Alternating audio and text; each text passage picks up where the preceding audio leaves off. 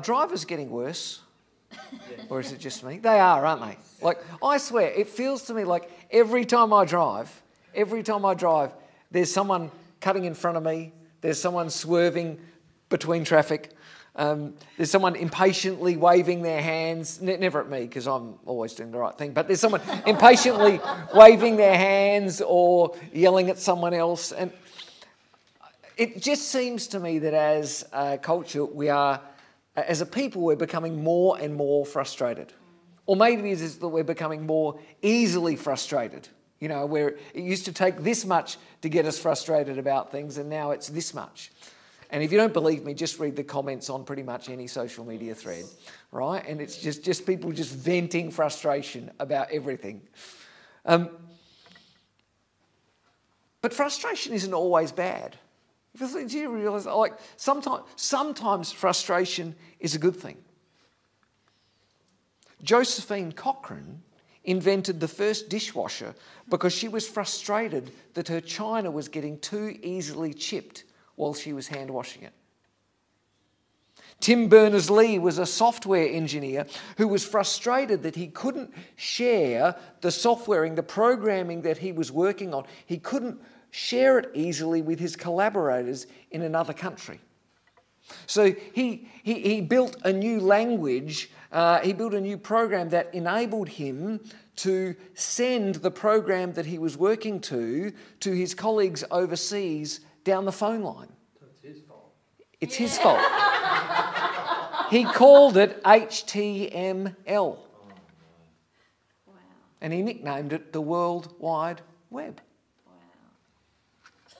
name? What is his name? Brad. Reverend Everett Swanson flew to Korea to minister to American soldiers during the Korean War. And he couldn't believe how many orphans there were in Korea and how poorly they were treated.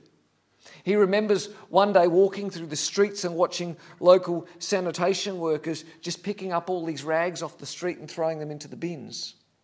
And he realised that they weren't rags, they were the bodies of orphan children who'd frozen to death overnight. And the authorities were picking them up and chucking them in a dump truck. He was so angry, he was so frustrated, he was so sad that he came home and he started collecting money for his friends. And that's how the charity Compassion was started. Out of one man's frustration for what he saw on the streets of Korea. Frustration, when it leads to change, when it leads to change for the better, can be a good thing. And we're about to begin a new series where we are going to enter the frustration, the deep frustration of one man. We're beginning a new series on the book of Galatians in our Bibles. We call Galatians a book, but Galatians isn't actually a book at all, it's a letter. It's a letter that the Apostle Paul wrote to a group of churches in an area called Galatia, which actually, ironically, given where we are this week, is in the middle of modern day Turkey. He didn't call it Galatians, he didn't call it a book, he just called it a letter. But that letter had so much good stuff in it, had so much that the people who read that letter, who received it, a single copy of that letter, it had so much value to them that they made copies of that letter and they sent it to other churches. And when people came to visit their church, they found so much value in that letter that they took copies back to their churches and back to other areas. And then those churches shared that letter with other churches, and Paul's letter to the Galatians went viral. It did. And, and, and over many years, it got, it got shared so much and it got shared around so much that, that people would talk to, that would call it the letter to the Galatians. And eventually it just got shortened to Galatians. And in 393 AD, when church leaders gathered to bring together Christian writings, there were all these sort of different Christian writings, and they gathered to bring them together into what we now call the New Testament. Paul's letter to the Galatians was an absolute must to be included. That's how we get this little book of Galatians in our Bibles, in our New Testaments. And, and if, if, you've been to church before, if you've hung out in church at all, you might have heard the word Galatians. You might have heard some stuff, because there's some really classic one liners that Paul writes in the book of Galatians. Some stuff that is really good for like Christian coffee cups and bookmarks and t shirts, right? Paul was like, a, a, he was a content machine when he was writing Galatians. Um, he wrote stuff in Galatians like love, joy, peace, uh, patience, kindness, gentleness, self control. Have you heard that? The, the, we, we, often people call it the fruit of the Spirit. That's in Galatians 5 22, 23.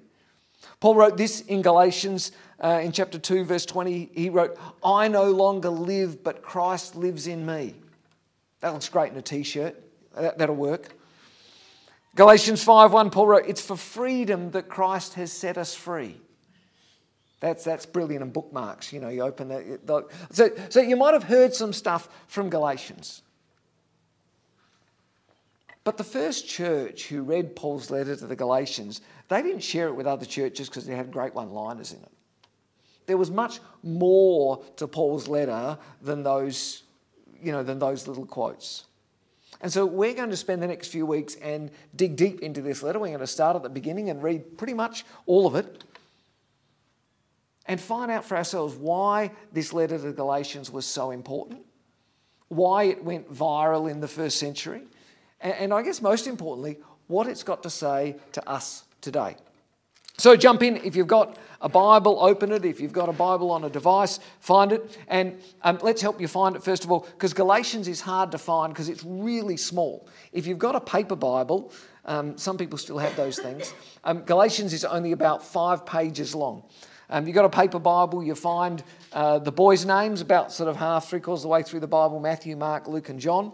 Um, after that, you've got another big book called Acts, uh, and then another big book called Romans, and then two big books called Corinthians 1 and 2. And right after Corinthians, um, there's four tiny books together Galatians, Ephesians, Philippians, and Colossians. And Galatians is the first one. It's literally just five pages long.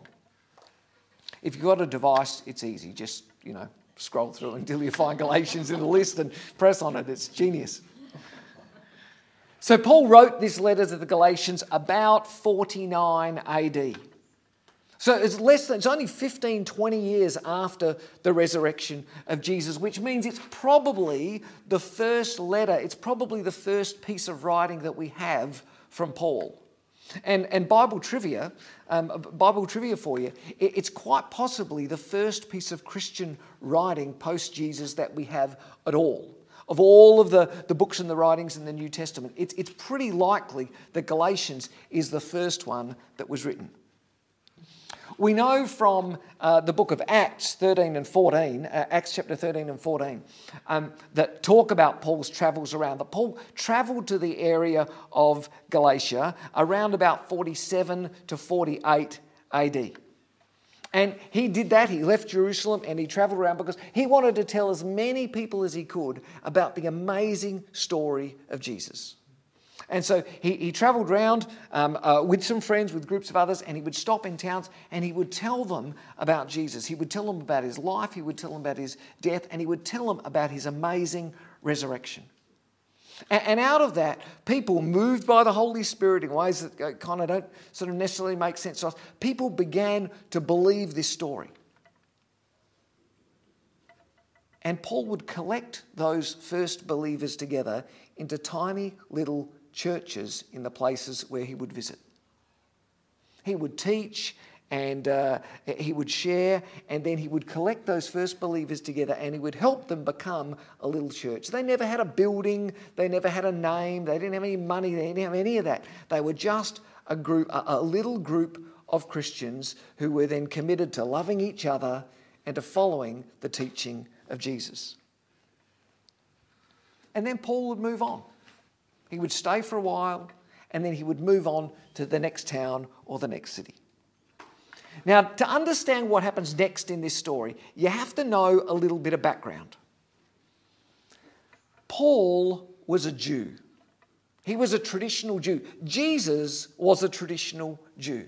All of Jesus' first followers were traditional Jews. The, the, the 12 disciples, the, the apostles that we talk about, all the other first believers, they were all traditional Jews.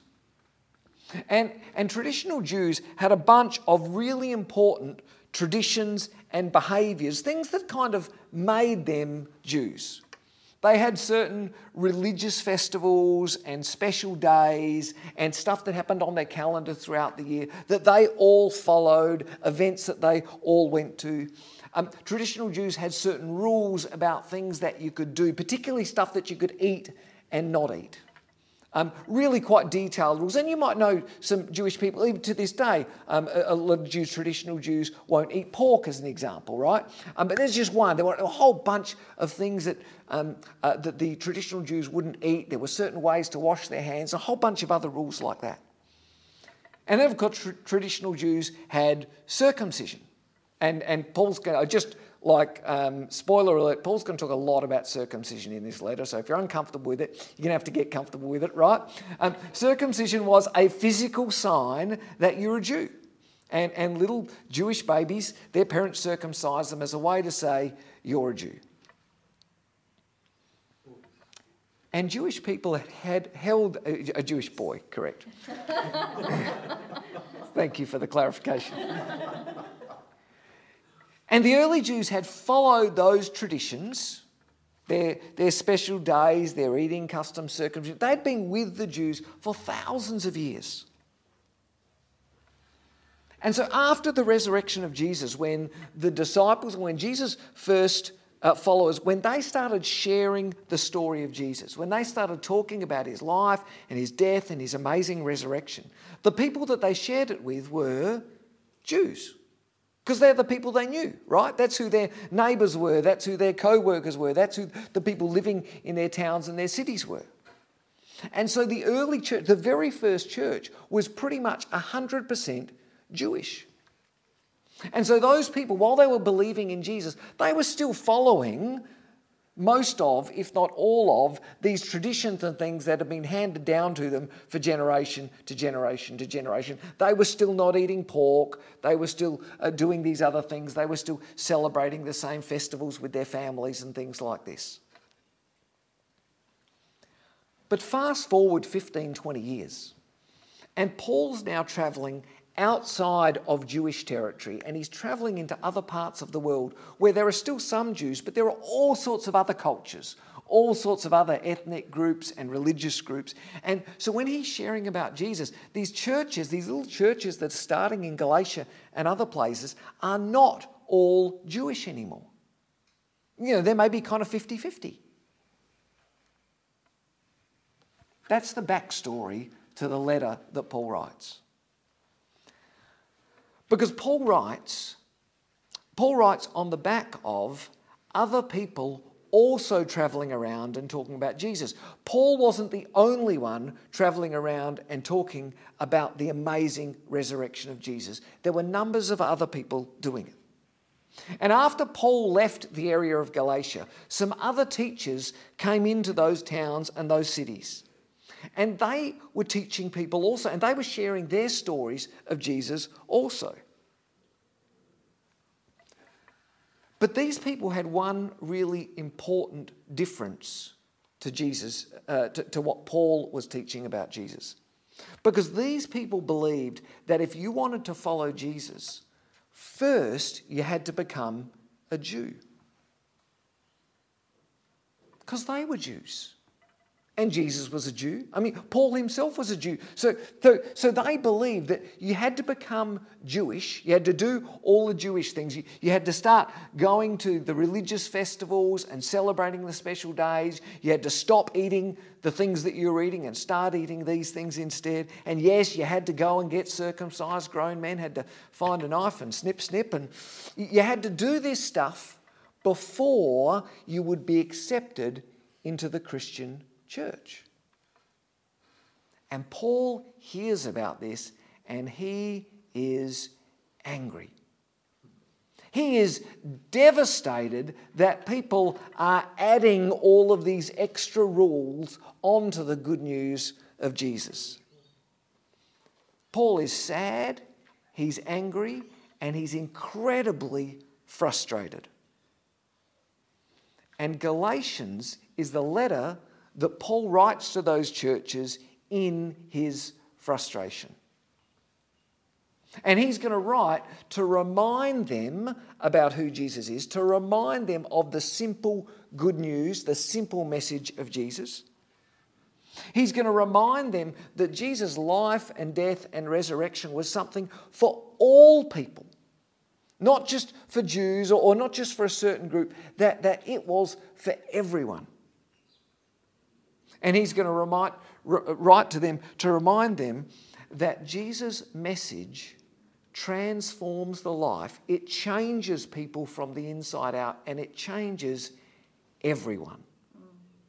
That all people can be changed and transformed from the inside out by the good news of Jesus. You don't need to be a Jew to be transformed by Jesus. So let's start reading.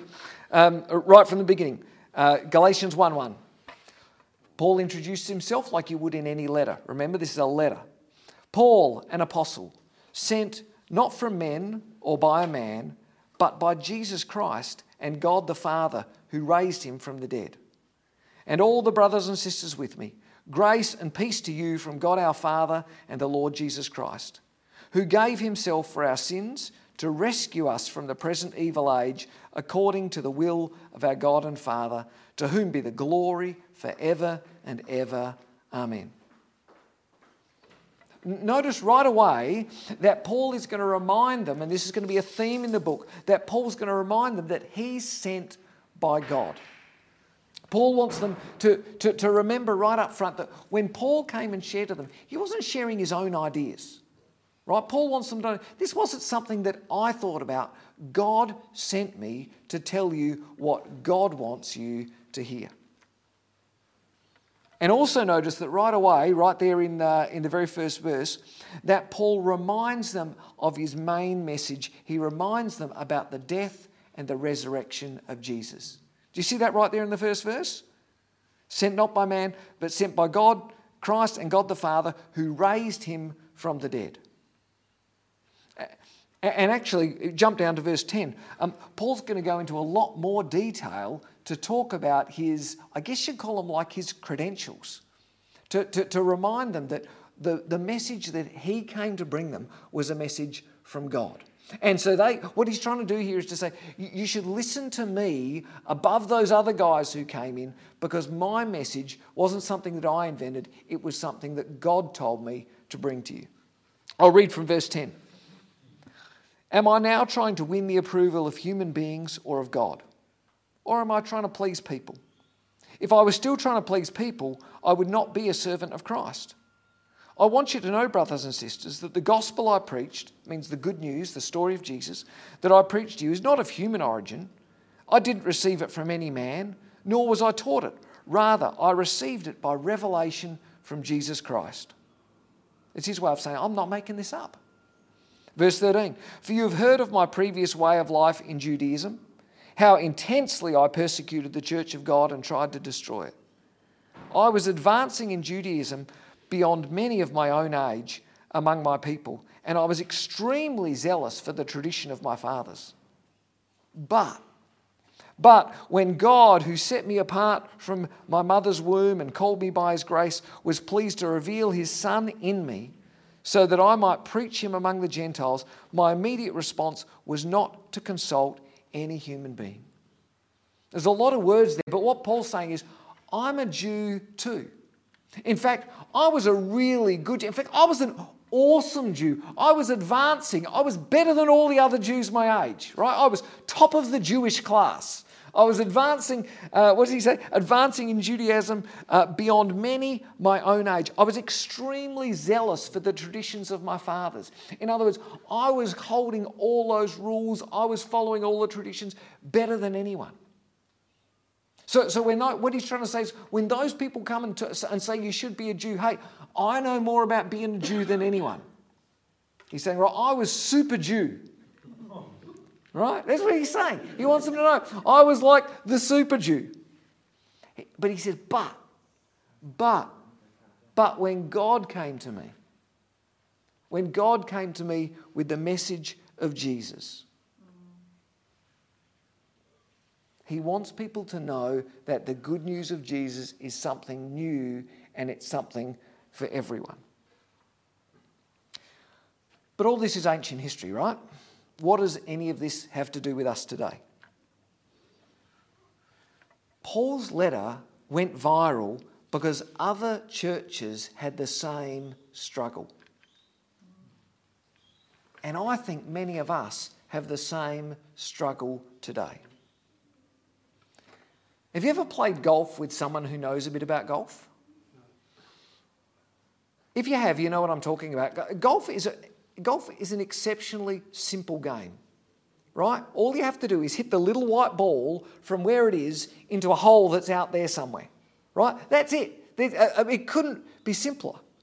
But if you've ever played golf with someone who knows something about golf, the last thing you're thinking about is getting the ball into the hole. You've got these sorts of words going through your mind that you've got to bend your left knee.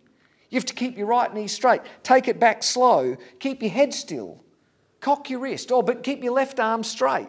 And, you know, and, and on and on it goes. And what was supposed to be an incredibly simple game, and so I know a little bit about golf, so I'm actually one of those annoying people that does that to someone like you. Um, yeah. But, but what ought to have been a really simple, a really simple game becomes all of a sudden really complex. We kind of do that in all of life, don't we? We, we lose sight of an initial simple idea and we become consumed by all sorts of extra complex things. We make simple things complex and we make easy things hard. And the truth is, we do the same with the Christian faith, don't we? We take a simple message about a God who loves us and a simple story about the death and the resurrection of Jesus, and we add all these other things to it. Now, if you're not a Christian, or if you're kind of early in the Christian faith, this is the part where you get to nod and say, See, I told you so. I was right. And you are right. I mean, maybe Christians aren't arguing about circumcision now.